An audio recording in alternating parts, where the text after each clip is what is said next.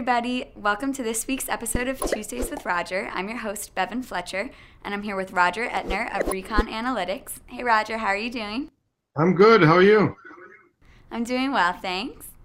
Um, so, this week, let's talk about the wireless competition report from the FCC that came out. Uh, this was the first time since 2009 that they found there was effective wireless competition in the marketplace which I don't know what you think about that. well, I I think there was effective wireless competition in the years in the years 2010 to 2016 as well. You know, uh-huh. I I think. Um, I think nothing much changed in the wireless industry. What changed was the FCC mm-hmm. and how it looks at the world. When um, I always felt that under um, under the Obama administration, there was a an effort to preempt uh, further uh, further consolidation in the market, and one way to do that is to say the market is not, or is to say is not to say that the market is competitive, and so this was one of the ways of how um, at least at that time, the Obama administration favored edge providers over, over network providers. Have a, an FCC that I think looks at the numbers uh, differently, and uh, and suddenly we we see competition again. Mm-hmm. But uh, not much changed. Price prices came down.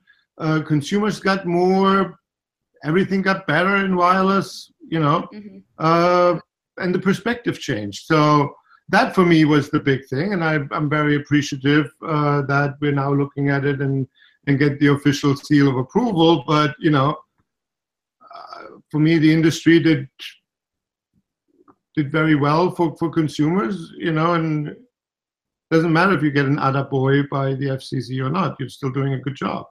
Uh, but you know, other people's opinion varies, and it's their right to think that way we just disagree. Okay, so well, if keeping on the regulatory thing, do you think that there's been a lot of talk last week about Sprint and T-Mobile apparently getting close to a merger? Do you how do you think that would affect competition, or do you think the regulatory environment's right for such a deal? Well, the regulatory environment is a lot more hospitable than it was under Tom Wheeler, mm-hmm. who basically told told uh, Masa Son that uh, no way, no how this would happen. Uh, so I think we've moved on from the no way, no how. Now, for me, the important uh, group here to look at is the DOJ, not the FCC. Right. The FCC does has never uh, had a different opinion on this than the DOJ, and the DOJ comments 1st mm-hmm. uh, the, the, the FCC then just piles on conditions. Um, now, when I look at it from a regulatory environment, um, it really depends on on who is uh, who is running the show.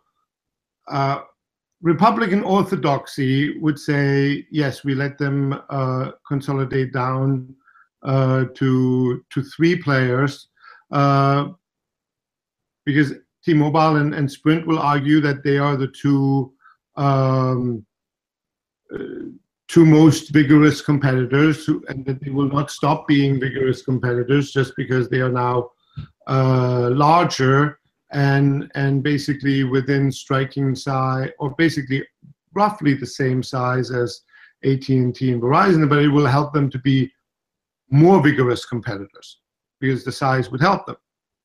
Now, um, if we have more of the, the populist wing uh, looking at it, then uh, then the argument is like, why are we helping a, a, German and a Japanese company to compete better with two American companies while they lay off thousands, if not tens of thousands, of people in the retail sector? Mm-hmm. Breitbart will have a field day, you know, with that headline. You know, it's. Uh, so um, it's very difficult to, to see how how this will go. Under a, uh, it depends on which which wing of the administration will win out here. Mm-hmm. One side will be not happy. Mm-hmm. Definitely. So that, that's how I look at it, you know, and we'll we'll we'll see how that works out. And how do you think in a competitive standpoint? Because I mean, if they got together, they would have T-Mobile's new 600 megahertz spectrum. They'd have Sprint's 2.5 gigahertz spectrum. Is that kind of an interest, a competitive advantage, or? Oh, it blows right through all the uh, the, the, spectrum uh, uh, limits that that have existed. Mm-hmm. Uh, so unless we we uh, use this opportunity to say goodbye to spectrum limits, uh, it's almost inevitable that the combined entity has to divest spectrum uh, to to either to anybody, mm. basically. So we will see a lot of reshuffling again here of, of spectrum. Um, it certainly will not make life easier for Charlie Ergen and Dish because they are counting on a on scarcity of spectrum. And if you eliminate uh, one competitor, and sell at least some of that spectrum to the other competitor, uh, that that sates their their hunger at least in the short run for for spectrum. Mm-hmm. Uh, it makes it a little bit harder for for Sprint and uh, and and T-Mobile, but I don't think Sprint is using right now all of its spectrum. Right. So uh, on a net positive, everything would win everybody would win from a spectrum position here, besides the people who are speculating on somebody else um, uh, buying the spectrum. So this week, Verizon appointed Rima Qureshi from Ericsson as their new chief strategy officer. What are your thoughts about this new appointment? Well, it's really interesting because uh, Hans Vestberg, who came over to run uh, run technology, he he worked very closely with Rima, who ran uh, North America for Ericsson. She left uh, several months ago, and uh, it, it, shows that that Hans is able to put more more of his people there, um, and and uh, strategy is an important component. It's very interesting that they picked a network person for strategy. Um, especially with the uh, with the, both the combined focus of being the number one wireless carrier in the U.S. wireline, very important. But the future is clearly with um, uh, with uh, Oath, and so it's going to be interesting of how Rima will be able to put that together. Mm-hmm. My my suspicion with uh, with chief strategy officers who have operational experience in the past is what is she going to do next? I don't think, uh, I think we will see her probably in a few months or a year move on and have more of an operational role. That would be my expectation as she, uh, uh, as she puts her mark uh, down and gets used to the organization. It's always, uh, it's a much better way to learn the organization in, from a strategy perspective than being thrown uh, in the deep end and having to uh, run an operational unit where immediately the pressure is on. So, uh, but yeah, it's it's interesting, and you know, we like always like to work with people we've worked with before. We know exactly what we get, and I think that's how I looked at this. And you know, I I always thought the world of Roy Chest, uh, Chestnut uh, you know, he came back and to, to really help uh, Lowell here, and I thought he did a fantastic job. Uh, and you know, he's now now riding into the sunset, and we'll see what what, what Rima will do. Yeah, it'll be exciting to watch. It will be exciting yeah. to watch how, how how she puts her her mark on the on this or or not. So this week, Google also made the interesting move of purchasing um, HTC's part of their smartphone team for 1.1 billion, and this was more an investment, I guess, in personnel really than other assets. So, what did what was your take on? Well, for me, it was like, yeah, this time it will be different. Really, you know, um, Google Google bought Motorola a couple of years ago, and that did well. Uh, why would it be different with HTC's group that very successfully lost market share to like digits?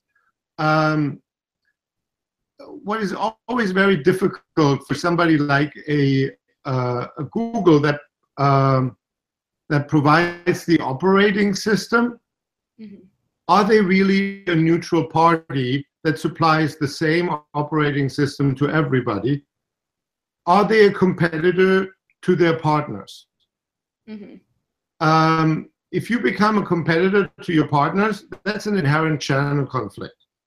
And in the end, either you as the OS provider will not be successful or your partners will not be successful. And why would you want to be a partner with somebody who's trying to compete with you in the marketplace? What, unless this is really investment into 200 people, really 200 people, 1.1 billion dollars. Seriously?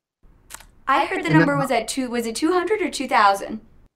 200. It's not that many people. Oh. oh. You don't have 2,000 engineers doing that stuff.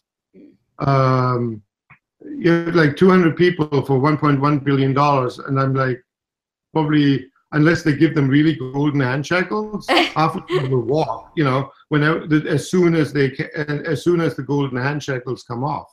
Right. So um, it's going to be interesting, uh, but then the question is, do they just ramp up their own uh, flagship uh, device group that's not designed for mass market success? And then it's a really, really big investment. On the other hand, if you're or an LG, you're like, hmm, I'm reliant on Google to give me an OS, great OS. They just went went spend 1.1 billion dollars on making my life harder? Really? Really? Thanks, friends. You know, uh, maybe we should redouble our our stuff with own IS uh, OS, or to what can we do? What can we do to differentiate it? And then it just leads to greater device OS uh, fragmentation, something that uh, Android suffers from anyway. I looked at it that Apple was the biggest winner in that announcement. Uh, because at a time when they needed the most. Uh, because the 8 and 8 Plus, very, very nice.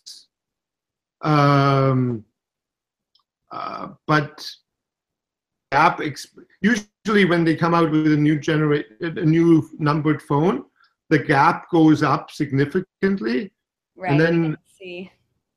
And we didn't see that really that that leap ahead. Mm-mm. We might see that leap ahead with the iPhone 10, mm-hmm.